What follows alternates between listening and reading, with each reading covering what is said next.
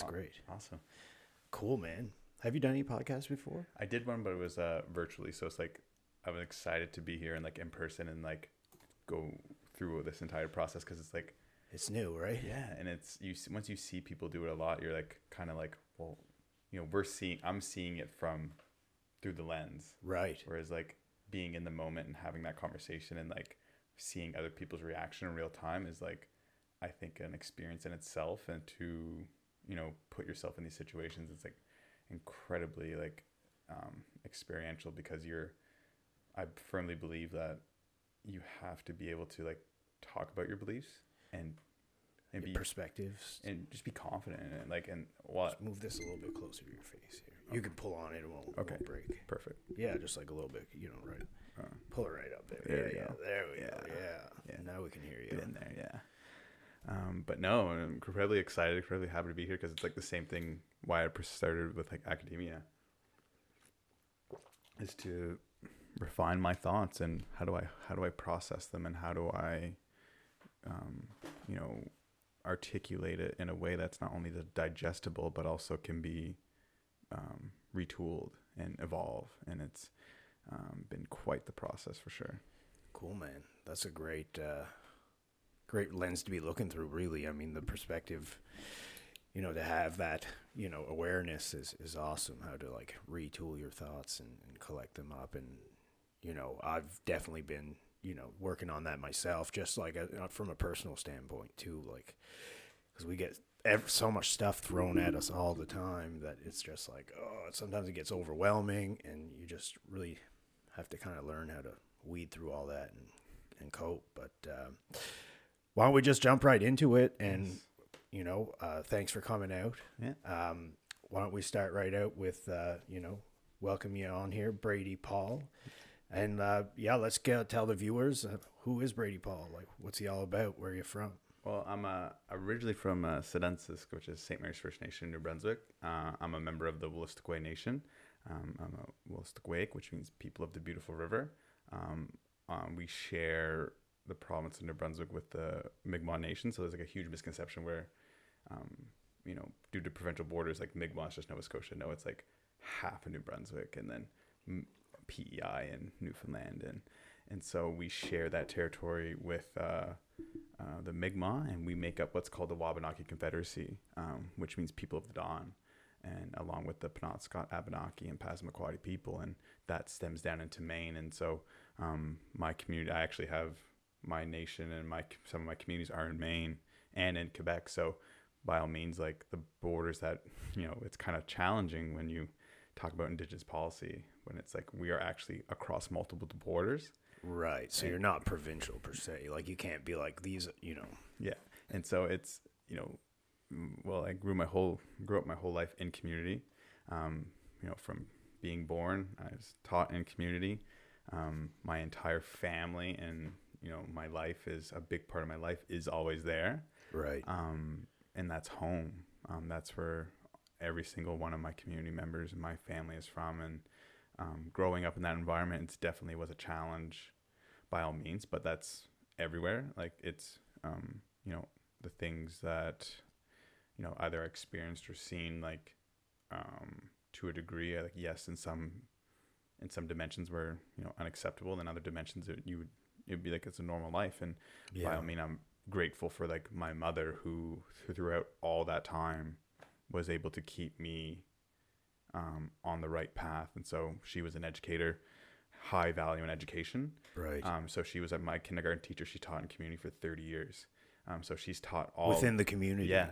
So she was a kindergarten teacher for St. Mary's First Nation, taught S- strictly for the indigenous Yeah. population there. yeah, served the community and um, you know, taught my siblings, all my friends. She's now teaching grandkids of like my like where she's t- She's teach- still doing it. Yeah, so she's uh, waiting, I believe, until my niece, who's just born recently. So until when she's through, she'll be the last. That's the last one of our family she'll probably teach.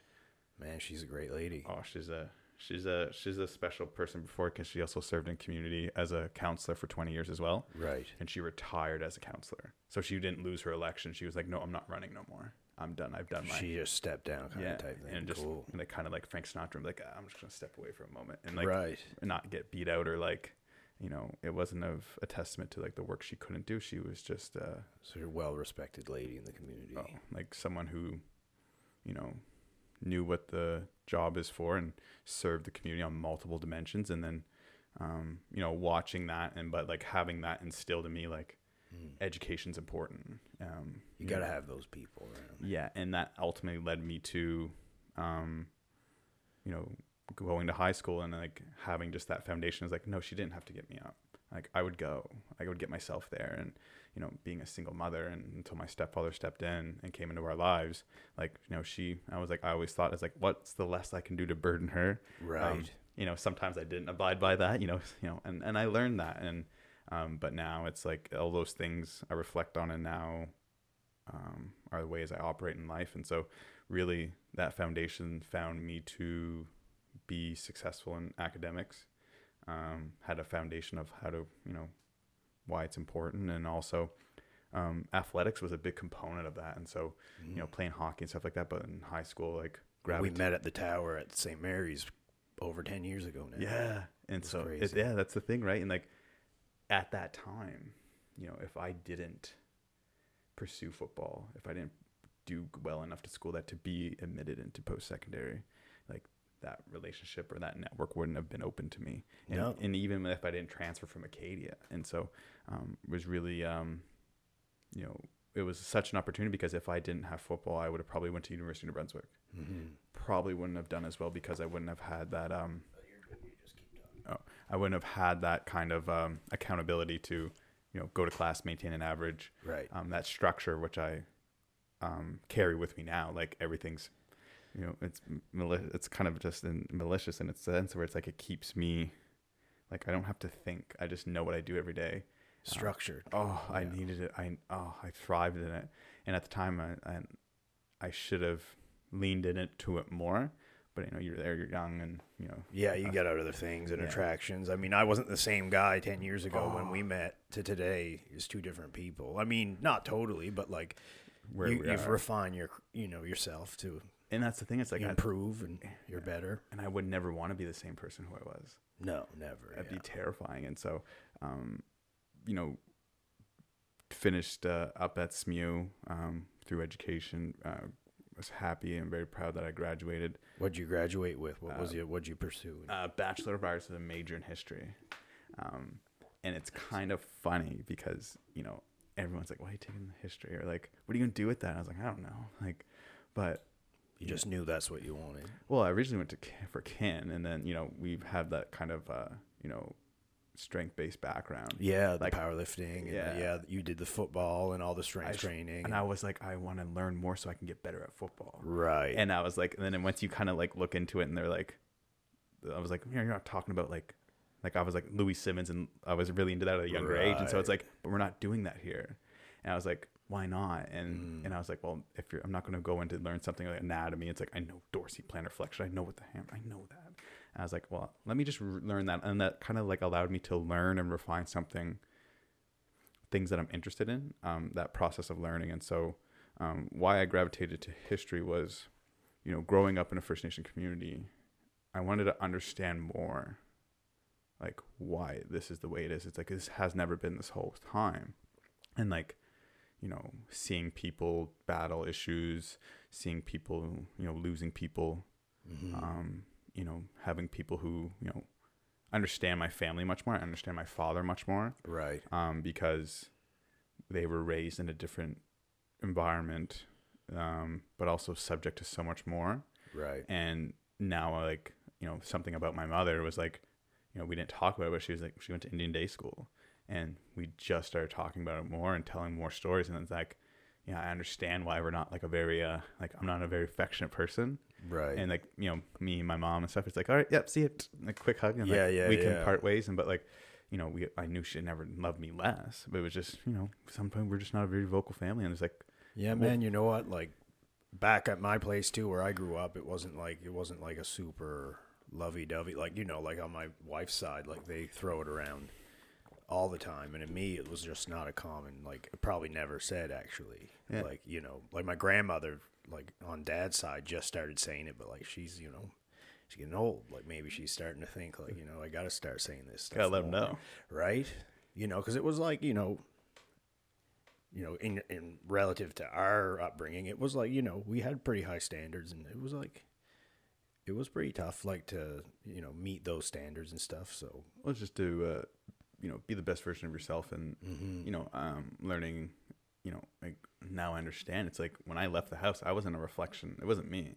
right. It was a reflection of my mother. well, we all are until we can figure ourselves out, right? and it's just like and i understand it now it's like you know looking back it's like you know in that environment you know social services had a big you know eye on our community it's like you know Yeah. like oh, i never wanted to go to school and be like that phone call to my mom like why is your son looking raggedy or Right, um, it's like you know that and that's real like we deal with that on a daily it's like you know people come and like is your son malnourished? It's like what are you talking about? Like right. like, so what- they're just looking. well it's like in new brunswick particularly for a while like they got their funding based on how many kids they took. Oh, and like you know that doesn't work. It you have to you know it's the child did nothing. It's you know the parents that need help and they're not bad parents. And when you kind of had that model Yeah. it's like we're going to take that part of you and like again that's kind of the same approach that they did with like residential schools you know they're taking their kids because they're not adequate enough as parents. They're not learning to but they're this. not providing the parents anything to become adequate, yeah and or to or just tell them they're wrong and like your child will be better then you create this rift and dynamic in community. So it's it's uh in as i've went through this path of not only dissecting the past um, but also dissecting it through my lens of an indigenous person to s- want to view it from that perspective and Mm. and as you know throughout my time it's like even reflecting on high school it's like you realize that like canadian history and indigenous history are the same thing right, and that the, it's, it's, all together. it's actually the foundation it's like that relationship That's where it started, right? is the it sh- that should be what everyone unites in front of like that should be our guiding principles like we are built this country was not founded it was built upon a mutual relationship of respect and um, and humility and coexistence and not founded it wasn't you know it, it's the thing it's like you you realize that the Cana- word for canada is uh, derives from the huron word which means settlement and so um, when you refer to Canadians as settlers, it actually is when you translate it. So when you go to the root word, it's like, you know, no, Canadians are by definition settlers. Mm-hmm. Um, and that's why I never, cons- I am not Canadian. I'm Wolastoqey. right, There's a difference. because you're not a settler by Um, heritage Um, I, or ancestry. I, but I live it too, right? Like I speak the language, I Mm-hmm. practice, I, I'm on a journey now that's uh, very challenging and, but I'm on the process of requiring more and understanding more traditional aspects and ceremony and um, how does that essentially guide me through hard times because um, I had some very like I would say non-productive ways of addressing issues. Sure, I think we've all had Yeah, those. And at some now that I'm older, I understand how these are in place to help us and guide us, and this is the way we were intended to live. Um, and I wanted to embody that, and so going, you know, forward, it's having that pride of you know knowing where I'm from, who I am, and what my you know, what people ultimately died for to preserve for me is like incredible. And how do I repay that? That's and that means of just being proud of who I am. It's not a it's not a disability of being indigenous. It's not it's not a barrier. I'm, we're you know we're descendants of warriors and very proud noble people, and that was taken away from us. Mm-hmm. And now it's like portrayed as something different. It's like no, we, like that was one of the great gifts I was had the opportunity to, to do when I worked with St. Mary's. It was, you know, help other young Indigenous people. You know, like no, it's a we're proud people. We're strong. We're the, we we are resilient by definition. We are the definition of resilience, and you know we should never hold. Like I hid it for a long time. Like I wouldn't speak the language when I was away. Um, Oh. um, when you're encountered with things, I'm like, I'm like, it was weird because it's some people are like, oh, you're like the first indigenous person I met. I'm like, I know like thousands. Like we're still alive. You know that, right? Like it's right. and you know, I'm I'm So you felt like you had to hide part of yourself from people. That's a shame. um well, it's not necessarily in and to just like go along with some things, and it's like yeah, because it's like because it's like the It's draining. societal norm, I guess. it, it still is and but it's so draining to having to like unpack stuff so it's like right. that was a big this isn't who you are, and you're forced to conform, or you feel like you have to. or it'd be two people and so it's like i would have to like front and project something that wasn't you know who i was and then i would have to like go home to recharge and then but also then it's in community i'm like like why are you upset or like what's bothering mm-hmm. you i'm like you don't understand it either because i'm living a life Right. that you don't comprehend and so i was like in no man's land for a bit So you spoke of some like hurdles, like growing up. Are, are these some of those hurdles, like that you're talking about? Like you felt like when you were younger, you had to. well it's, it's just like once i left community it's like that's not normal and I wanted to understand why. And- Right. And, now I I completely understand it, and I used to have like anger towards my father for the Mm. choices he made, and I was like, he doesn't know better, and I, now I know that why. Right. And now it's like I let a part of that was a big piece I carried with me, right? And like had a lot of things like not being able to form, you know, true relationships, always having my guard up, and right. and that it took some time to address those and and and it all came through learning it all came through diving into this um, aspect of history um, that has been hidden and for right reason because you know the more i gather the more i look at it through you know i, I always have my base in that history and that time but then when i go and learn about different components of history so looking at you know Japanese history, the, their imperialistic nature and what they done. Um, looking at World War II, um, looking at the you know different atrocities that happened through history. Um, this is on par with that, and like the scary thing is, it's still going on. Mm. Um, you know, when I found it kind of ironic when Justin Trudeau condemned Russia for you know annexing territory, Mm. but you realize that, and particularly like in the Atlantic region, you know, based upon our treaty system, um, settlers annexed our land. It's the same thing, but why do you condemn one? But when you, if you're openly condemning it. You have to then get your house in order before you condemn someone. Yeah, I mean, there's a lot of, a lot of controversial, probably you know stuff we could get into for what Oh. he's done and said, and uh, you know, it's a, but it's going on for years, right? And no one Yeah. looks at it like that. Where well, it's I think people just like to turn a blind eye, and they don't want to, you know, don't want to rock the boat. Yeah. want to, you know, hey, well, that's what I think. We all have a part in this. It's we're like- just like, oh, oh, uh, adversity, go the other way. Yeah. adversity, go up, no, no Yeah. adversity. Like everybody's just soft. They don't want to face anything head on.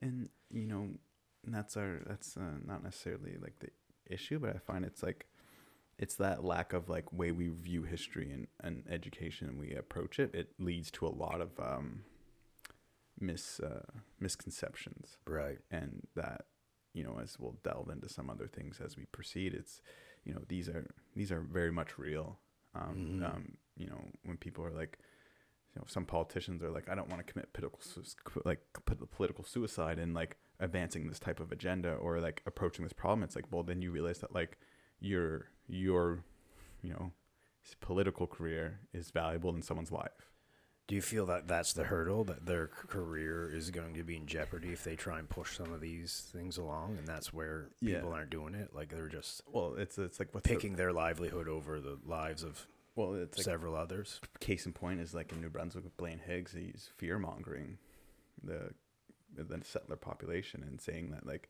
you know indigenous Aboriginal title or land claim will impact like your home. It's like no, we're not taking other people's homes. That's colonialism.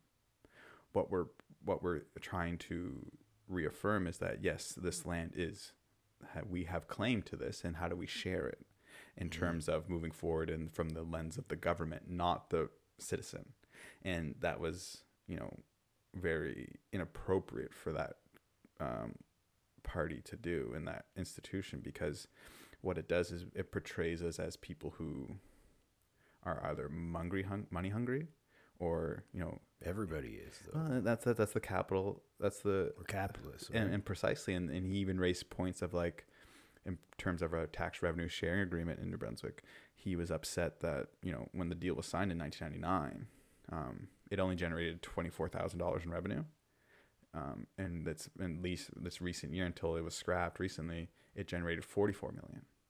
oh, And so then he it's a big increase. uh, and then now it's like, oh, uh, that should be going to uh, fund off our the provincial programs. It's like, Mm. but we made that money, and then particularly with like Madawaska First Nation, it's like they they make a lot of money because they're close to the border, and I was like, they're like that's not fair, and it's like, but you placed our reserve there, you put us there, Right. We didn't choose. no, and so now you're mad and you want to go back on your deal. That seems kind of hypocritical. Yeah, I mean, there's a ton of that going on. I mean, it's like rob Peter to pay Paul, and then it's like, oh, well, that was too good. We want it back now. and it's like a misconception too. It's like that money doesn't go to one community; it gets dispersed through our nation and um, goes to actually supplement the inadequate funding from the Fed government. Right. So it sounds like you guys are actually using money properly, whereas our government just takes our money and spends it on what they feel like they should. Sorry, maybe I'm over. Uh, not necessarily, because I still we are still like we're operating in a model of government that was never designed by us. Okay. So it's like through the Indian Act, and so we never. Can you elaborate on that? and so What and is the In- Indian Act for people that wouldn't know about it? Okay, so uh, about ten years after Confederation, um, so what would it be? Uh, Sorry if that's this is no, throwing you off. No, it's so in, in you know Canada was became a nation in uh, 1886 or I think somewhere around. I'd have to go. Hey Google, when did Canada become a nation? July 1st, 1867. On the 1867. website len.bc.ca. Take that, Jamie. Yeah, Jamie. Um, Okay, Google, stop. and so ten years later, there was a piece of legislation called the Indian Act, um, and what it outlined was essentially given it it assert, uh, asserted the fe- the crown or the Canadian government the authority over Indigenous people's everyday life, um, and that means how we are governed, where we live, everything. Um, in terms of who got status, what does it mean to have status, and so there's like components of it that are assimilatory, um, sexist, and that we're still living in. Like that document is still in place.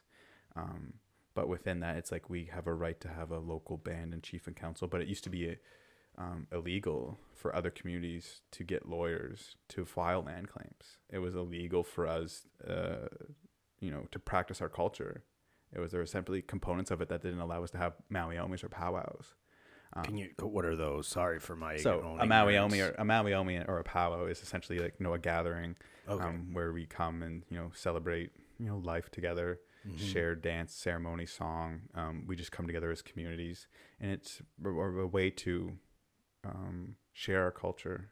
Um, but Indigenous people come across all over Turtle Island or North America to take part in this, and it's a part of like um, selling our our gifts of art and song and dance. and this is not allowed. It used to not be, and so there was a up until like 1955, and there's a particular reason for that. But and within that, you know, the government states that like who can run. It used to be like only men can run for council, only men can be chief, and Right. um, or like um, Very similar to our. yeah, Yeah. and like um, even like um, there was a component of it like a white man can't run for council, but he could run for chief Oh. and so that was a way for you know because that's something like the that the um, Japanese did um, when they colonized and imperial in their imperialistic era of the Pacific, um, and that's why you see like in Korea, um, they would actually oppress the people by not putting them in leadership positions and not having them hone that skill to then pass it on, and so like that's why you see like when they divided the country, they were so they created that vacuum right. um, and so it's like that was able for the spread of communism and all those things and dictatorships. But you know, not to get off topic, but that's a kind of Yeah, like it's a whole nother bag. oh, of, that's bag where I'm of go- worms, right? Potentially going with like my PhD if I pursue it is like colonialism at a global scale, okay. um, which is like quite interesting. But um, you know, that piece of legislation, which is still enacted. Um, outlines what the government has to do in terms of like because we're still considered wards of the state like um you know we're still like not dependents and it's like how do we get ourselves out from that so um essentially you know to circle back it's you know the way we govern is has was predetermined for us like we were denied the opportunity to Form your own. form our own political system, Mm. form our develop our own economy, um, our own diplomatic relations, um, and like having that kind of foundation. So it's like essentially it, it was a piece of legislation that enabled the federal government to establish the reserve system, to segregate us geographically from our other nations. So it's like it created a lot of things and it actually gave them the authority to operate and run residential schools. So, um, the the main intention of that that act and that system was to, you know, we were considered the white man's burden or you know the Indian problem, as Sir John A. put it, um, and it was means to assimilate us because at the time, indigenous status was linked to practicing your culture and language, and so by definition, they found that process to you know, if you no longer speak your language and you no longer practice your culture, you are assimilated. You are now Canadian. So then you, therefore, you don't have status. Right. And then, so then, so therefore, it's like a way to work it out of you. and then, therefore, if there's no status Indigenous people or status Mm. Indians, those treaties that were signed, are no longer. well, there's like there's no other people to claim that. right. And then, then they have all that land. That was the because like once you see a confederation, that western expansion was a huge component because there was a fear of the Americans coming up and Yeah. So that's where you say it's been like systematized to, like, Yeah. you know, it's all kind of work you guys out of the, you know, out of your heritage and, and Oh. your ancestry and your, you know, Well, it was two pronged. It was like the cultural side, and it's like Mm. particularly like and for women, um, like say indigenous women, if they married a non-indigenous man, it's just lost her status. right. But if a man married a non-indigenous woman, he could actually give her status. Oh, And then so then you actually have that blood quantum, and that that bloodline deteriorates, and like over time they just become. It was a meant means to like encourage that and dilute. I don't, I don't mean to sound like a eugenics movement or anything, or F, no, I um, get it. But it's just like, and that was the mindset then. It was like, you know, if they, over time, if the indigenous men mate with non indigenous women, they become half, and then half comes quarter, quarter comes Yeah. nothing. So this is probably like a great kind of segue, like to throw in. Like I'm Acadian. Like we've kind of talked about this a couple times. We've Mhm. met, you know, in the last little bit. Yep. Um, and we have a bit of like commingling kind of history where Yeah. we were kind of deported along the coast, and you know, um, not to say I can relate to any of the travesties on your end, but. Yeah. You know, um, on my grandmother's side, on the Muses, like they very much were kind of commingling. And uh, anyway, I have a Métis, my Métis status card here. Nice. So Yeah. uh, I'm part of like the. I probably can't. Can you? How would you say that properly so I don't butcher it and Oh, offend I- anyone? I, I can't say that. you can't. I don't. I don't know what that one is because it's like my writing system is different. Oh, But in terms of like, like that's a that's a lived reality, right? Like, and that's the same for um, a large portion of the African Nova Scotian population. mm. um, you know, many people I talk to um, are realizing that they are Mi'kmaq and they're understanding why. Because even at the time, it was even, it was worse to be indigenous than it was black. oh. Like they weren't taking you know black children, forcing them into schools, and you know abusing them, or you know as we've seen out west, like killing them, malnourishing them, and burying them in a backyard. so nobody wanted to know. Oh, it was better to be black instead of being black and indigenous, and then so they get that they gave the government the authority to take your children. See, my uncle, it was probably like, man, over 10 years ago. Well, yeah, I would have had this card for a while. Anyway, I don't know who decided to, but they like did like, it was before like 20, you know, that uh, DNA kind of, Yeah, twenty three and me. is that what it's called? Yeah. all that stuff. Uh, So anyway, it was before that. So they started like tracking down like the family tree and then they tracked the lineage and they're like, oh, yeah, we actually all up to here have, you know, some Métis Yeah. in us. So, Yeah. uh, you know, they started just getting all our like paperwork in to say that we are. And Yeah. I know they thought it was a good thing. So we all did it. Well, so, what that I think inherently, it's a good thing to know where you come from absolutely. because you understand yourself so much more. Yeah, I think that's a huge part of like who a person is, like to understand where it all started, really. And but also, it's like then there's things about you that you can, you know, holistically apply if it if you need to turn that stone and to know like no, I am. This is how my people live. Maybe there's something right here. Maybe there's something I can apply that can actually help me now. Um, you know, that was like again as the, the work that I've done and working in, in being a support in post secondary and um, you know social services and everything. It's you know helping people better understand that like it's okay if you don't want to you know learn the language or if you don't want to practice the culture, but no, it's always there, and but it is always it, but it's not like something that will it won't choose to leave you.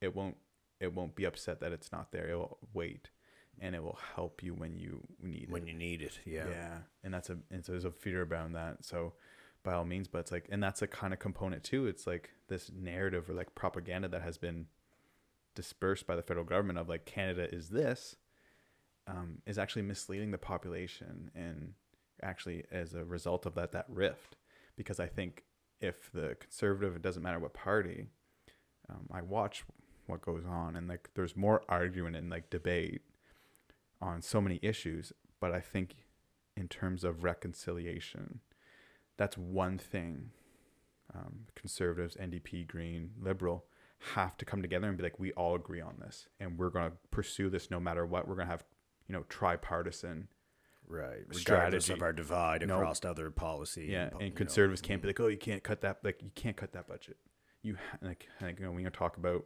free market how come we weren't allowed to participate in the free market Right. like we we were actually exempt we were segregated from globalization so it's like that like our gdp is essentially half of in community is half of what the The rest of the community. because we have no exports Right. and we're all dep- dependent some communities are dependent on federal funding which is a misconception when like the government's like we're putting one two like 700 million out it's like you realize that's for all the nations and all the first nation communities in canada that we actually have to go and like fight against like put bids in and proposals against other communities To get a share of it. yeah. And so you know with like i think there's like upwards to like 150 distinct first nation communities or more um in canada. And so it's like actually it's like there's even like when they put a, a figure out it was like 330 million for post-secondary students or for first nation youth to attend post-secondary.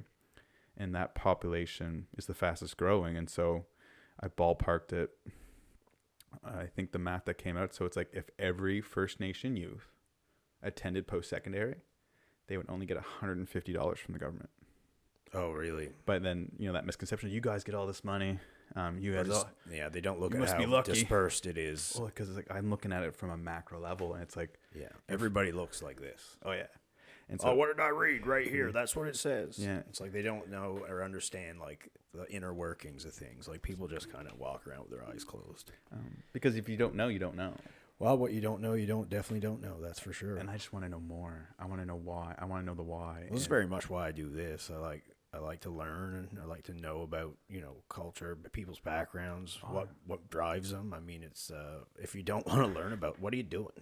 I don't know. well, you know and i think that's like a good segue into like you know the work i i do and have yeah, done. well, exactly. What have you been doing? Um, so in the past, essentially two years, um, I have been working in post secondary. So I work with NSCC and St. Mary's University as a, um, you know, uh, as a culture and community liaison for NSCC. So I supported, you know, seven campuses directly of the cultural support, and that was for the students who didn't have a advisor there.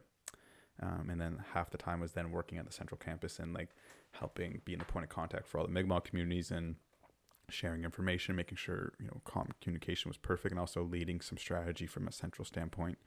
Um, and then I transitioned back to that's when I started my master's part time during the pandemic because I was like, this is the perfect time to do Right, it. Right, let's dig Ooh, in. It's online, I Right. Can, oh yeah, I was like, let's do it. I was like, I want to fill. I want to. I want to have no open time. Man, I wish I would have dug into something a little. I was doing my real estate license, I guess, but it was like I wanted to stab my eyes out with a fork. Yeah. Like it was so boring. I know, and and that's why it's like going into a master's thesis. It was like I actually had so much autonomy. Why I'm writing it? What's the purpose? What's the scope? And Yeah, it was so like it's very much what was in you, Yeah. driving you. yeah. Yeah. And uh, but I did that. I'm doing it part time, um, and then I transitioned to St. Mary's University, and um, that was a huge. Uh, I wouldn't say honor. I was, I looked at that opportunity to. Um, not only give something back because like when I was there at SMU, I didn't know there was any other Indigenous people. I didn't know if there's any other Indigenous students or student athletes Mm-hmm. and and that essentially that year we're able to you know ensure that our rights were upheld um, that we sure we provided accurate information that we provided the highest quality of service that we could with the means that we had but also just to be accessible like They had somebody they could count on. oh I can Rely be, on be there every day and um, you know and just to my doors open um, Yeah. and I- but I had out the door policy so I was like around campus I would talk to people and and looking beyond the year um you know essentially How do you mean? So Beyond the year of the student. yeah, beyond the time at your time at SMU. So it's like Right. like I wish someone sat me down. My first year was like, you know, football's not forever, and I would have been like, go Oh, on. 20 year old Chris would have told you same thing. Like whatever I was into then, be like, this ain't gonna be Yeah. it. I'd be like, Whatever. get out of here. yeah, I'm bro. best. I'm going back to the gym. Going, yeah, don't worry about it. Um, but you know, it's like sitting down and be like, hey, like, don't rely on these things and like what's and like talking about like what I missed out on. And it's like you know, experiential learning and networking, um, and finding your passion because it's like we all have gifts, right? And we all have skills and interests. But how do we then combine them? Um, because it's like I almost went to did a, I almost went to do a bachelor of education, Right. and I'm fortunate enough that I didn't because I had an opportunity to work at like an at-risk high school, and I learned real quick. I was like, I don't have the patience to like. Right. I was like, dude, like the answer's right there. I'm like, you're lying to me, like dog. Um, so it's like I'm glad I didn't do that, and I was like, well, I wanted to be the approach I took, you know, and I, I wasn't. A, I like to say I'm not a company person. I'm a community person. So it's like when I'm in an institution, I'm there to support my community. Um, I'm going to be community centered. I'm going to be student centered. And when there's crisis, I want to be survivor centered. I'm not going to protect the institution. I'm not going to protect the people who were accountable or responsible. We are going to have the conversation. We're going to lean into friction because, yes, it may have occurred and it may have been brought to our attention, but that doesn't mean it's not happening. like, the- um, this is just the first case we're hearing. Right. and like they it took a long time to build that rapport and i was like the more i learned and the more you know uh, particularly post-secondary uh, and being a master student as well these are some of the most colonial institutions and by all means this is across the country um, because you got to re- like what i learned was like you know universities have been imported here.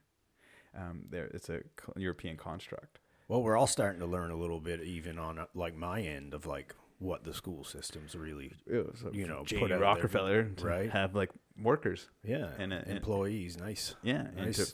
be obedient. compliant employees. Yeah, and not to think big picture. And so, But that's what we're talking about when, like, you know, because like the big picture dream back when I was growing up was like, like, because I wanted to go lobster fishing. I don't care if my old man ever sees this episode, and I know that's a controversial topic, and we don't have to talk about it. But that could be another one. right, we can do another one on that exactly. But like, I was very much I'd see Dad go Yeah. and come, and he was the man, and he was the captain, and he also was a, you know, he had his own electrical outfitting. He was just Yeah. like the one guy did in the off season Yeah.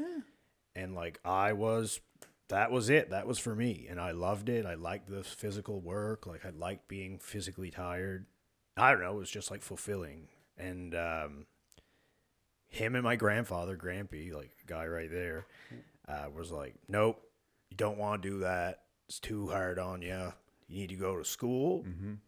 get a university education not college No. it's not good enough I know, right? There's a bias. Uh, That's a right? misconception. I know, terrible. Yeah.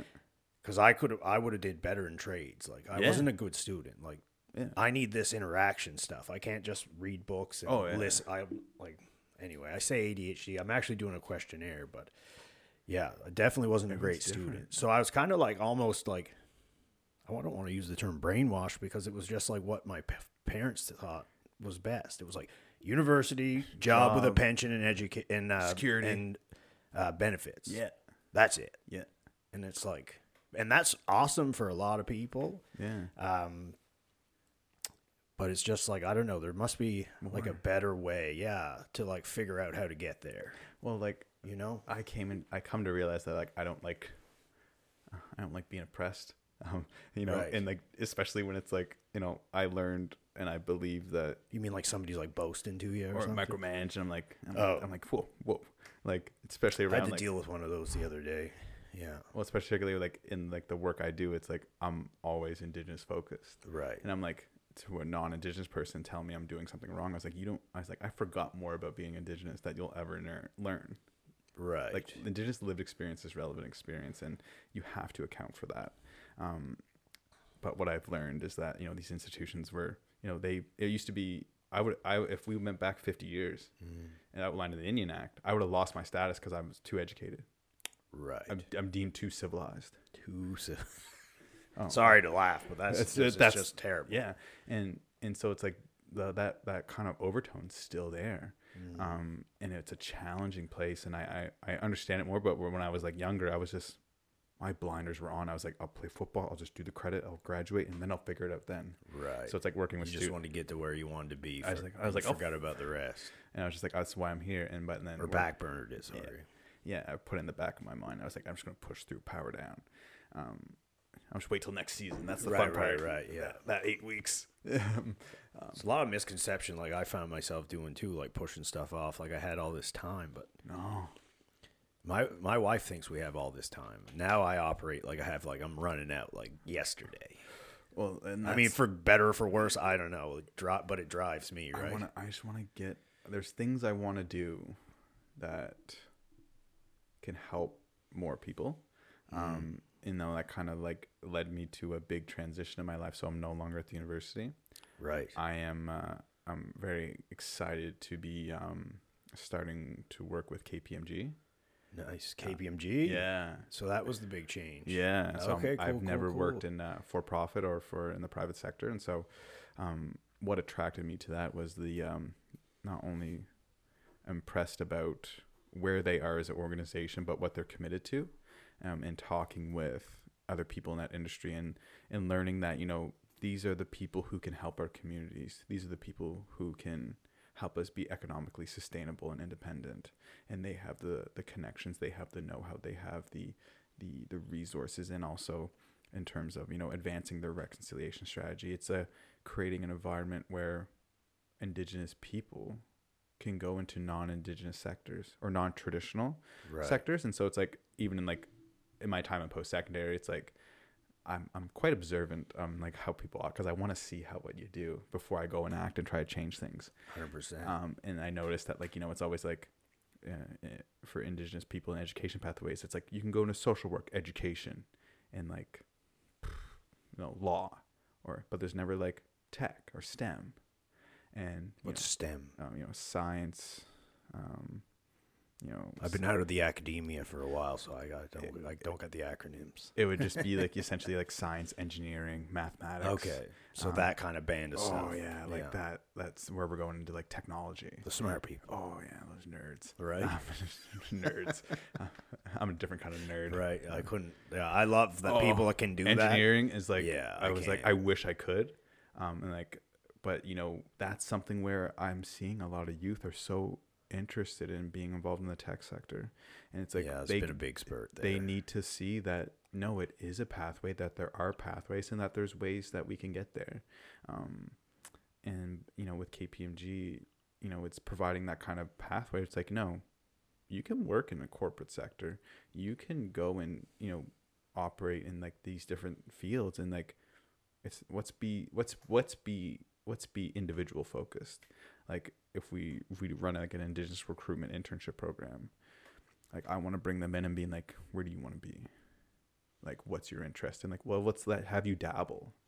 Like, let's have you let's see where you were passionate, because then it's like, boom. Like, once I found like how I like to operate, and it's like kind of segueing into, it's like I got to the point where it's like I'm launching my own advisory firm, and so Excuse me.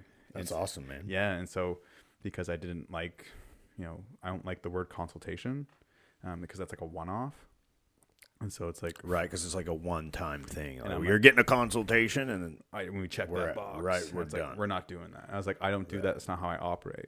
Because like I take the approach of, um, and like my company or firm is uh, called the Wabanaki Group, um, um, and so um, the f- reason why I named it like that is because you know, this country, this nation was kind of born out of the Wabanaki region. So we're the Mhm. people of the dawn. We actually see the sunrise first. So each day starts with us.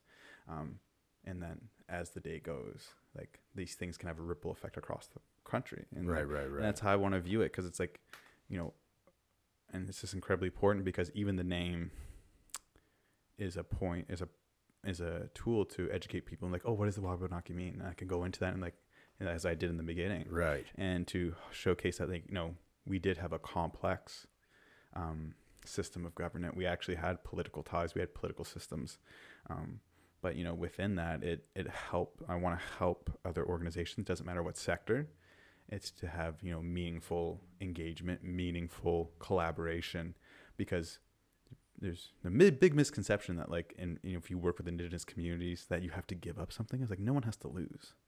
I don't know why anybody would have that. Yeah, and though, and I, um, I take a. This is something I've learned from working with like, um, very people I hold in high esteem and being, you know, from a, uh, from an indigenous lens. It's like I'm not looking at, you know, n- the f- next quarter. I'm not looking at the next year. I want to ensure things are in place that can be stable for thirty years.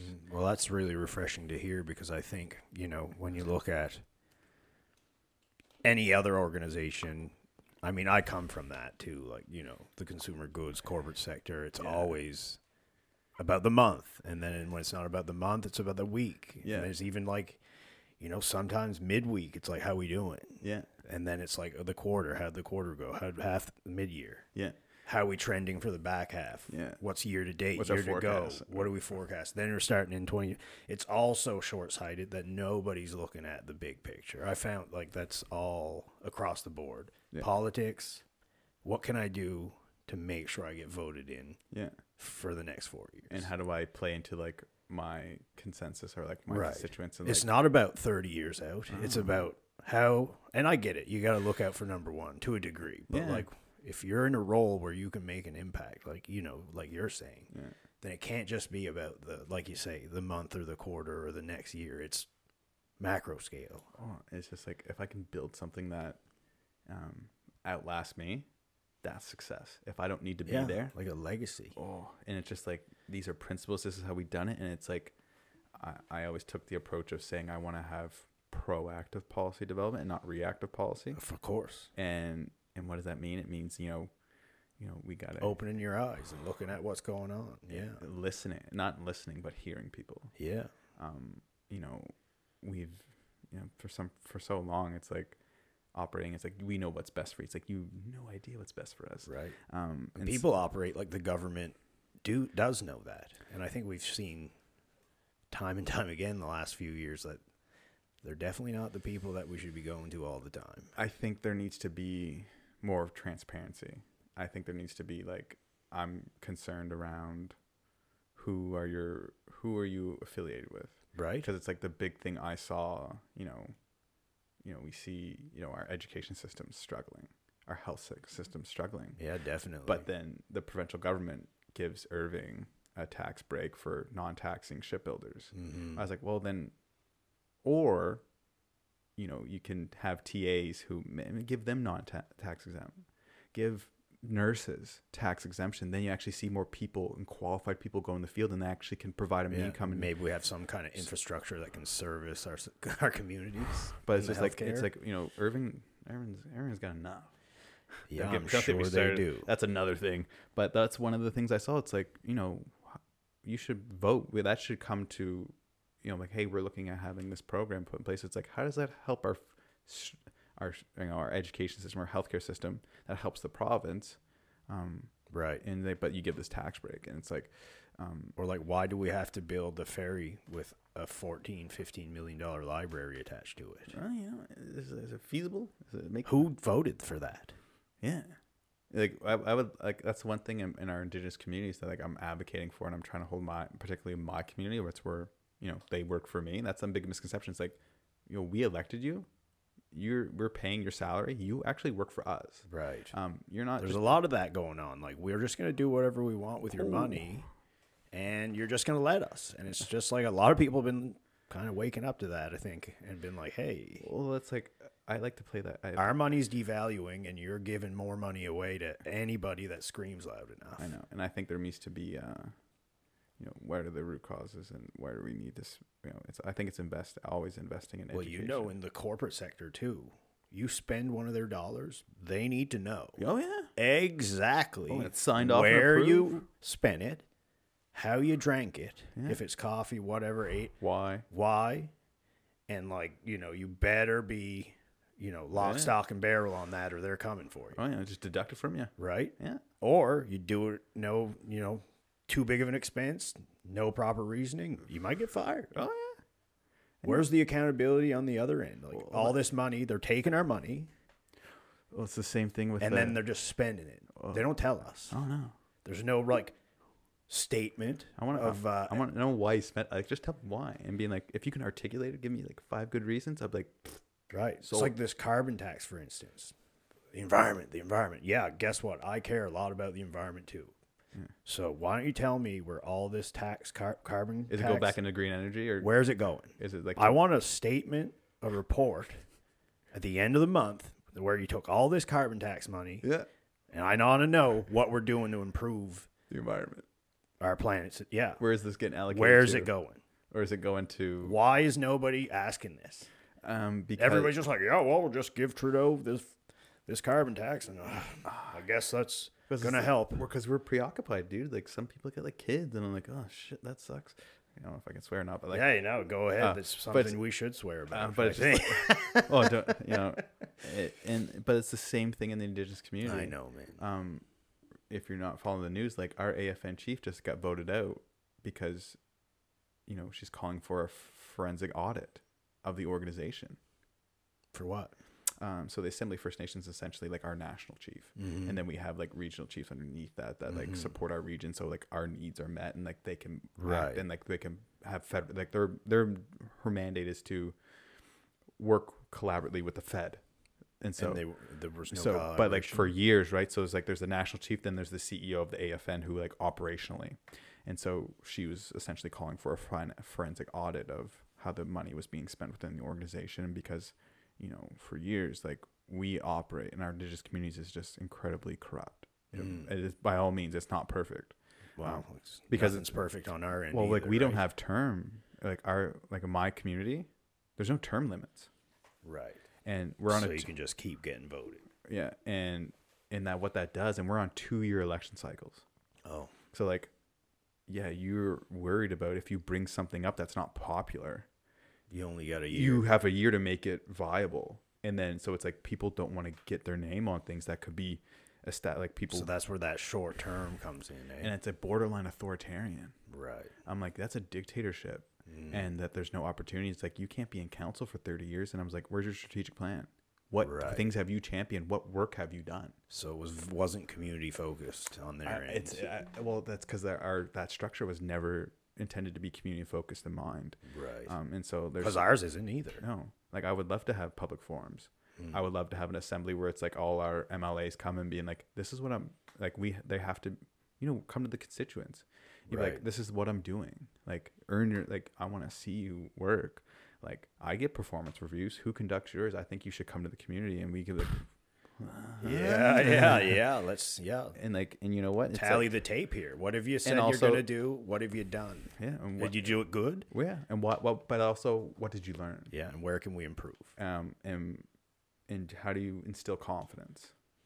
Yeah. Because right now it's like there's not much. Well, it's like um in anything I do, I try to instill confidence in what I do and why I do it and to articulate why. And because then it's like, no, then we can actually have more proactive conversations on how we get to there and if that doesn't work right now, well, what can we do to do that? And so um, you know, and and that's like a big component of my master's is focusing on the Marshall decision, which you probably would be aware of Right. um, and how it didn't decide anything. Like the Supreme Court of Canada came down and laid down this decision of like, yeah, this is all firm, but it's like, what does that mean? It's like, yeah, our, we have treaty rights, but how does that coexist with the commercial fishery? Right. And then also the fact that now the UN has recognized what Indigenous rights are, and Canada actually, not only did Canada vote against that le- international legislation in 2007, but now the United Nations Declaration of the Rights of Indigenous People has passed the royal assessment, so it's becoming federal law, Mhm. which it outlines uh, that Indigenous people have the right to self determination, which means we're the masters of our destiny. We get to dictate how our lives are lived at, lived out, and also that we have the right to autonomy and autonomous function, and we actually get to be. We are an integral part of those decisions that affect our autonomy, including financing our autonomy. Um, and so, what I'm arguing in my thesis is that that decision completely needs to be re-examined. And so, like, because it's a huge misconception where the the Department of Fisheries says they have the authority to regulate treaty rights. this is not a regulation issue. It is a rights issue. It is a hum- It is my inherent human right, which is protected by the Constitution. Mhm. It has nothing to do with quota. And so, if the if it's addressed the appropriate way, you know, we talked about this prior. and It's like, Right. what does it look like? It's like, well, we actually have to look at it that way instead Right. of being like, oh, you can you can only fish to have a moderate livelihood. It's like, why don't we have a modern one? That's, yeah, right. That's on par with Yeah, non-indigenous yeah, fishermen, and what and, and, and also no one's defined modern moderate moderate livelihood. Does it mean just the average average salary or household income on reserve, which is half of what the average household income is off reserve, or is it means to individual center based like, like family based to provide sustenance for a family of five? What is that? What is that number? What's a family of four? Yeah, there's but really also- been no work on that, eh? No, not for 20 years. And that's why we Yeah. keep running into this issue. It's like, okay, Yeah. What does that mean? Oh, and also, you know, when non-indigenous fishers and the and the federal government too in two in 2003 in the Burnt Church crisis, Mm-hmm. um, and they did it multiple times. They actually violated the Peace and Friendship Treaty, which states that like we will not molest. You know, molest it means like adhere or like deter you We're from not supposed to hurt each other. yeah, and Yeah. when we wouldn't molest settlers in establishing new settlement without consultation or collaboration, and then also that we would not be molested, and this is just the language of the treaty, Yeah, yeah, yeah. um, because it's all ingrained here. But Right. we won't be molested in exercising our treaty right of fishing and hunting. Um, but what what does that mean now when we, that actually has happened? mm-hmm. And so that should be the first thing. It's like it's terrifying, and we're calling for military support, and no one comes Right. like people are getting hurt women children Mhm. like women are on those protest lines Pe- like our community members are there they're trying to feed their family with because like those systemic barriers are still in place and like yeah, definitely. We've seen it for sure. and and but like i think until that's why it motivated me to like approach this you know legislation in the way i have is to again it's to create a system that is um dynamic that means it can evolve and change and Yeah. and can be enabled to do what it was in, intended to do it means to support the first nation community and protecting our rights instead of a, a static system that is in place to kick the can down the line right. like we're still These are the rules forever and ever and yeah, ever. it's, it's like It's not how it and it's like and it's protected by the constitution I know. and so it's it's it's like well and then they want to go back and like kind of dictate it. it's like well let's go back and you know it's like it can go both ways and oh if you want to amend our treaty no that doesn't mean it doesn't get abolished we just can it's called let's have a new deal Yeah, let's go back. let's come to the let's out. come to the table and it's Needs like have changed. the game's changed Yeah. and you know what's uh what's fair it's like you know what what's the what's the quota set at for the you know, for the country Yeah, yeah. How's the biomass of Yeah. the lobster looking? And you know what? We get half, half of that quota. So it's like, say if, um, you know, if it's like 300 tons, it's like, all right, 150 tons is allocated for the Mi'kmaq fishery. And if we don't meet that quota, you know what? Then that we, we set that aside. Or you can buy back, you can, non, we can then uh, allocate that over or then, you know, it, but there's no process like that. It's like that's in some instances in the States, Mm. they said nope. Some nations have half. They get half of that resource, because it's like you know, or or uh, you know we can just go and fish as much as we want, and but it's like that's not our way. Um, but I think there needs to be a. This is a historical and a contemporary issue, and we actually have to acknowledge. First of all, like, go all the way back and say the Mi'kmaq, the Wolastoqey, are sovereign nations. And what makes a nation? You know, it's having a shared geographic geogra- geog- geography. Mhm. We have that. We have a shared culture, and we have a shared language, a common language, and borders. right. So we are a nation, um, and so we actually have to have diplomatic ties and diplomatic and, and respects because it's like you have to treat us as delegates. Um, and I and I and I and I firmly believe that because like once that approach and views applied, you would see it come to the table with respect, and that you know we should be a part of the UN because then we can actually impose sanctions. Because like right now, it's like what does the government do? They're like on the internet, we you you we're boards of the state, so we don't have that. Right. Um, and so there needs to be like, so it's like in NATO, it's like, it's a, a peace and friendship treaty is Atlantic treaty. You know, how come we can't call upon, you know, and our, that treaty is with the, the Great Britain. Right. You know, how come they don't step in? and say like why are you oppressing these people why are you violating because like a treaty right is a human right so our human rights are being violated Right. and it's a, essentially a crime against humanity but you know when a european nation is under distress the whole world because you know they're like oh my god look at these people I know. Well, um, you know, it's the same thing too. It's like they call the Holocaust a genocide. Um, you know, the same things the federal government did. They segregated us. Um, they took our children. They killed some, but they also track us by numbers, like status numbers, and and a means of to oppress us and make sure what we do. And it's the same thing. It's Right. all just trying to like, you know, you know, as we you know plow through this, it's, you know, with everything going on, as you said, it's like you asked, you kind of proposed to me with a big question. It was like, what are we doing well? well, that's what was my next question. Is like, what are we doing well right now, and like, you know, where can we improve? And Well, like I was like, wolf, like that's a big question for a Saturday, Chris. I was like, you've, I was like, where do we begin? Such, a, well, I just like name of maybe a few things. You don't have to. well, it's like, what do you define as well? Well, things that would be uh, positive actions towards like you know So, reassimilation in like a good way like in like in terms of like not reassimilation that's not a good word but like um you know how do we come to the table and make everything you know fair and equitable like Yeah. you know isn't that you know kind of what we're here for like in general as a population like we're we're all on this big blue rock together oh yeah, flying through space so yeah. I mean, it's just crazy to me that people just can't kind of kind of collaborate, come together, and like get a solution that works for everybody. But it's all, Yeah.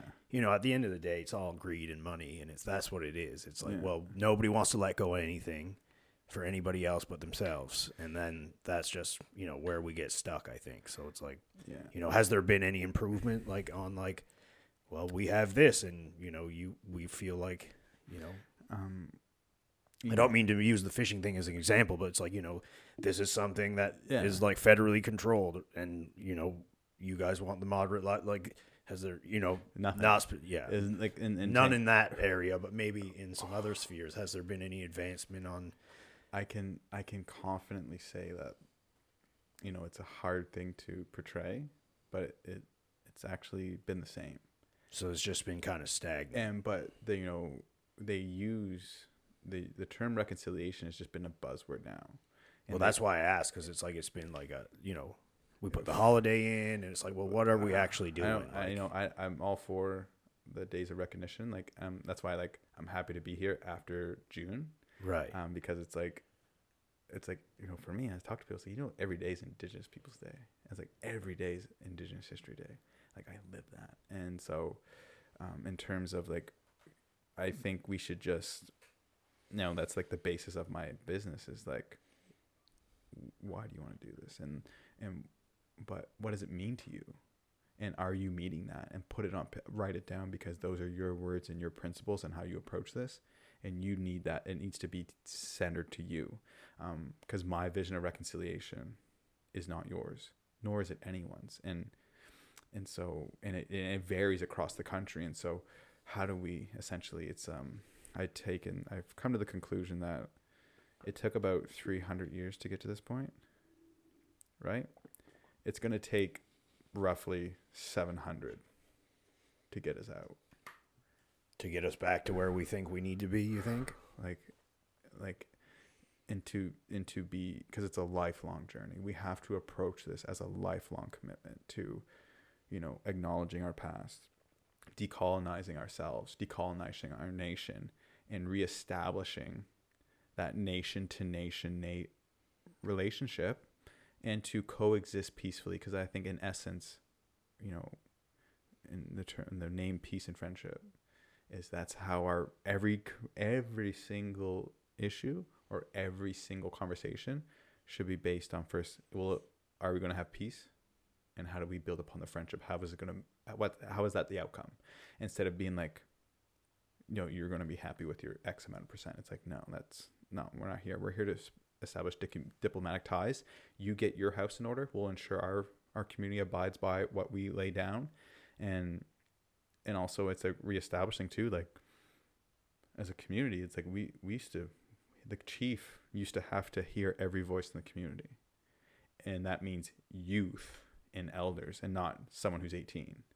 It was like, what do the children want, and what's the best informed decision, and then I can, and if they can articulate why it's a, a good process or a good decision, the community votes on it. And like some communities only have a few like a thousand people, so it's like you know that's your job is to c- consult with us and collaborate with our communities. Like um, um, i never asked to be oppressed. I never asked to be assimilated.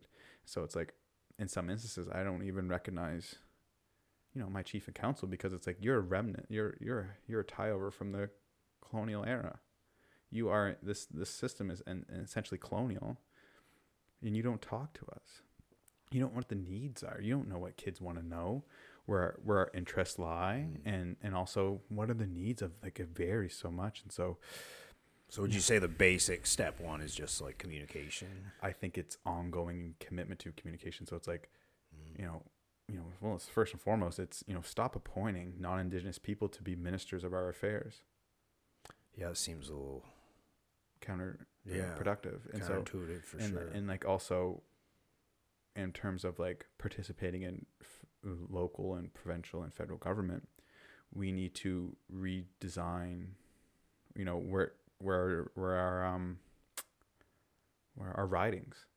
So it's like particularly like in my community um we are very fortunate that i say fortunate but we're in the city of fredericton. So we're in, within the municipality but yet we're zoned with a different neighborhoods. And so it's like non-indigenous people represent our community in local affairs. What i'm advocating for is that my community st mary's first nation be rezoned and actually only a person who resides in that community who is a community member represent can be voted in. And then what that does is then it always has an indigenous person looking out for the and indigenous and, and then the same thing for the provincial MLA and federally. And so it's like no, and then if you see that across the country, it's like oh, then you'll actually have indigenous people in the room, and then then Trudeau or whomever, you know, Houston, Blaine Higgs doesn't matter. There will always be an indigenous person in government from the community who can then take that role of minister of indigenous affairs and minister of Innu affairs, and that it's done the right way and that they come from the community like i know what's going on. And they can be like because it's like once you're in and once you see what's going on you're like oh my goodness. And it's it's like it's, it's like some people it's like i'm like do you want to know sounds like a pretty reasonable approach to me. well like and you set that in place then you actually because it's like those it's it's a hard thing it's like you know for example it's like if i were to run for office i'd have to talk to non-indigenous people they're like oh you're just going to advocate for indigenous issues i'm like well yes and no Right. um, but that's a hard conversation It's tough. Yeah. and so it's like how does that how do like i'm like i'm looking and i'm like you don't know like you know, you know a jury of my peers like that's not my peers. Right. and so it's like how can we have the and like we can never have until we get to that point that's just that would be a starting point. Um and i and i view it as like we're you know it's acknowledging that what is currently happening is not the truth. And so it's like yeah, I think there's a lot of so it's like we they're like we're committed to reconciliation. I'm like what is your commitment right. Like, tell me what you're able to commit now and long term what's the goal we need we need to constantly redefine what our definition of excellence is or success is Mm. Don't you find there's too much of that bandwagon crap too? Like, oh, we're all for it. It's like, okay, cool. What are you doing? yeah i'm like well The same with like reconciliation or like, you know, everybody hung their their the flag for Ukraine in their window, and it's like, you're not going over there It's like it's like You're we're, not on the we front all lines. support. It's like okay, cool. Did you donate? Did you what did you do? are you going there No, Are you just want to hang the damn flag in your window for because you want clout. to tell everybody else you did it. it's uh for clout You and, know, and there's you know, too much of that crap. and i'm like i go and like the people i work with in different capacities like with p4g and um you know it's like um in the wanderers too Well, companies do it too, man. Oh, and I'm like, hey, like, I'm selling orange shirts is great. It raises awareness. It's great. Um, but when there's like, again, when there's an exchange of money, where's the money going? Where is it? Oh yeah, and how much are you making? Right. Um, is how it, much of it are they is going to the right places, and how much do you take? I'm not saying that's happening. I'm I just know. saying for anything, and not the orange shirts. and but- so, but it's, you know, and say, you know, what is the truth? And what is the truth is that this was a genocide. This is a crime against Right. humanity. Who's do it be accountable for? How do we put things in place that this doesn't happen again? Um, and i feel like until we have that conversation and until that's been a part of the agenda until that's been a, always in the conversation like that always has to be a part of anything. So it's like oh the carbon tax? How does that impact the indigenous community? We are you know millbrook sells a lot of gas Right. it's like well we didn't we we didn't want to take that's against our like beliefs of you know um, maintaining balance with the nature so it's like you know should we be able to exempt from that carbon tax and charge gas lower like and I don't think that carbon tax should exist to start with. uh, But but like it's like all these things it's like it's never at the forefront of like you know yeah this is but how does it impact the indigenous community locally Right. nationally and until we're considered always considered not an afterthought i think that's where we'll actually start seeing improvement um, because like even in new brunswick like i'll always speak to my nation and what happens because i will never say i know like i can never say i will never give you false knowledge but what I can say is, is like that's what happens in New Brunswick. It's like we're always an afterthought. It's like it was never taken. Like, what is the ramifications if we do this? It's like, hey, is this deal good? Is it does it work for you? Does it help you? Does it is there is there how do we improve this deal instead of like the government just scrapped it without cons- without giving notice too? They broke they violated. It's like why doesn't the Fed step in and being like, what are you doing? Like, I've never seen like the people like some people who are in office. I'm like, how can they like like I don't like saying this, but it's like some politicians, and particularly in New Brunswick, are racist, but yet no one cares, and it's like that's terrifying. It's like we've been able to see that, and it starts with um, um, education and how do we, you know, because it's like I lived, a, I, I didn't know what a prime minister was until I went to high school. I was like, I don't need to know that. I was like, I'm you know learning. I'm sovereign, Skijinug. I'm indigenous, Wolastoqey. yeah, I'll be honest. I had no interest in any of it for the it's, longest and it's time. complex. It's meant to be complex, so it deters people from trying to figure it out. But once you figure it out, Well, I'm in now. Like, Oh, I, yeah. I keep a pretty close eye. oh yeah, I, I want to know what you're doing. yeah. Oh, it's like, and I said it to like my family or whoever I work. I'm like, if, I, if you don't have, you don't want my full attention. No. Just let me do what I love to do. Let me work with the AUS and do sport. I want to help. Like, just either you're in or you're in the way is essentially like the approach I take. It's like you know, uh, I- Man, me too. It's either you're in or you're out. Yeah. I ain't on this earth for half committed people. Like, sorry. yeah, you can't. There's some things you just can't sit on the Right. fence on, and it's it's Yeah. it's it blows my mind. I'm going one way and it's forward. And if you want to come with me, better keep up. Because I don't got time to slow down. Yeah, but no, uh, I think you know, and asking you asking that question, I wanted to ask you like what you define as well, and it's like when you said those things, it's like you know we don't do any of that. That's not none of that's going on. So it's like Well, that and then in reality, it's you don't know what you don't know, right? I had no idea. That's why I had you here. Yeah. You know, because we have always had awesome conversations, and I want to I want to know what's going. Because you hear all this stuff, you read all this stuff, and it's like we've learned. Well, you can't really rely on all that. No, and like I don't rely on words, um, because when you use when you're giving a speech or your address, um, words can lead to lies or actions lead to results. Yeah. And so I was like, show me what you're doing. What are, what are you willing to do, and what's your commitment? What's the deadline? Yeah. Who's account? Just don't say it. Oh. Write it down. right, like make it real. Right? Yeah. and like and let and let people do the work because it's like when I was at the institution and like there's there's a by all means there's so there's so many great people that are on these campuses and then within organizations they just want to do the work like like let me help you let me I, like, I want to do that I'll find like people are keeping us keeping people back from it. they're like oh we don't want to do that yet Yeah, or it's right. like oh that will that will that will, that will We don't have money for that right now. yeah.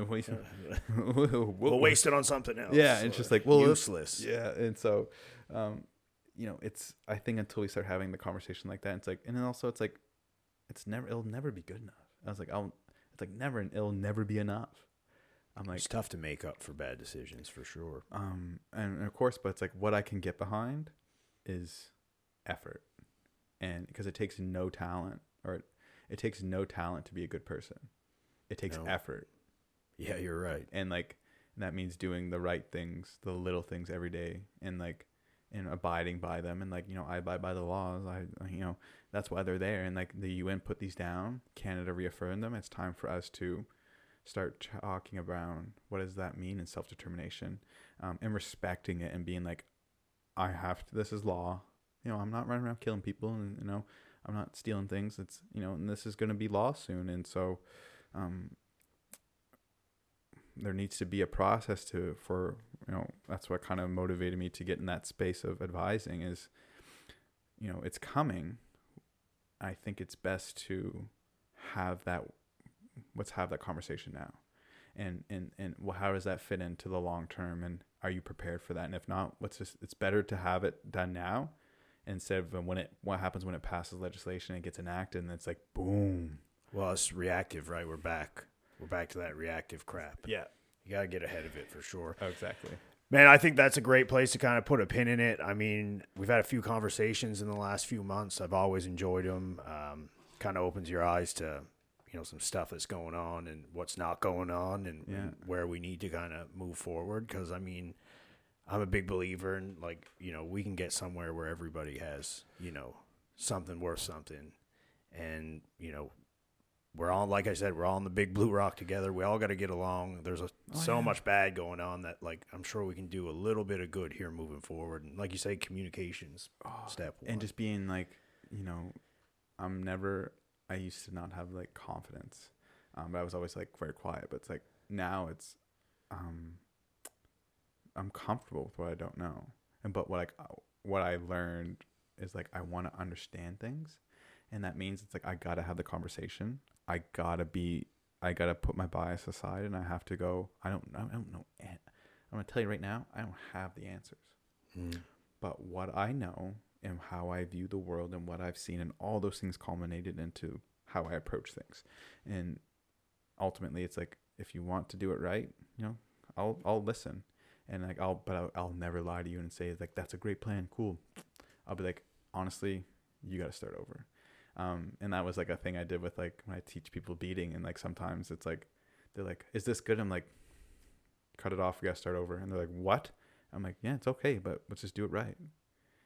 Be patient, Mhm. um, do the little steps, and we'll get there. And once we're complete, we can move on. And because once it's done right, we don't have to come back to it. Um, or we can build it in a way that there's pathways to for allowed for evolution. Um, because a lot of these things that are coming or like are deemed scare people because they think of it as a revolution, which is fast and swift and um, really causes like a power vacuum. But what I I try to share with people is like, no, this is a, let's evolve. Like let's evolve as a society together. Let's coexist together and like you know, we can't change the past. We can never I can never go back and change that. I can I can't even go back in my I can't go back to tomorrow. yeah, But what I can do move forward. what I can do is take account, take stock of what I did wrong, what I did right, um, reflect, and let's plow ahead. And I'm like, you know, I made mistakes. I'm gonna mess up tomorrow. I'm gonna mess up on my way home. I'm gonna mess up. You know, I probably messed up a million times in this podcast, but like, I don't care. I just know that, um, I'll learn from it because it's an experience Hundred percent. and I'll be the better for it. And like that was the best thing I learned actually from sports was like my de- defensive coordinator Bryce Fisher was just like, you know, our season's only eight weeks, so if your football sucks, I want to tell you it sucks because we don't have time. And as you said, it's like you're learning now. There's not a lot of time. Like every second counts, and so it's like, well, if we're not, if we're actually not in a position where we're, we're making progress, it's like I'm in the way. And so it's like that's one of the big things I always take account of is like, am I holding it back? If it's me, I gotta step away because it's like, you know, there'll be a point where it's like, I'm not right for this. I was like, I gotta move out, and like, you know, we all have to have that kind of mindset. It's like, well, let's give people the opportunity. Like in my community, they always like, we want youth to be involved. It's like, well, stop hoarding these opportunities Right. and, and actually put initiatives in first because then we have new ideas. Then we have innovation. And then it creates more um, you know you know revenue and all those things. But it's like let's invest in education in our communities. Let's invest in research and development. Um, how do we develop as an organization? How do we develop as a community? And you know what does that mean? How do we how do we have a system in place? And who are we bringing in to you know, that just doesn't have to be indigenous people. Like I learn a lot from non-indigenous people as well. Like in terms of like starting a new business, it's like I'm talking with lawyers, I'm talking with people in the industry. I'm like, yeah, it's a share of knowledge, and like you know what, I don't have that figured out, but it's like I'm coming to you, Right. just like as you would come to me, and like we both have, we all have value, and I think if we can collaborate, it creates uh, a much more meaningful impact. Absolutely. Well, I think we'll end it there, man. Yeah, Communication, collaboration. We gotta get people to the table, figure it out, figure out how we can move forward. And and we'll You know, just do it the right way. there. Do it the right way. so, thanks again. Um, really appreciate it. Always love the conversation. Yeah, Looking forward to the next one. of course, And uh, yeah, let's go out there and enjoy this beautiful day. of course. That's the goal now. Thanks again, bro. Thank you for having me, Chris. I really appreciate it. You're welcome. Thanks so much.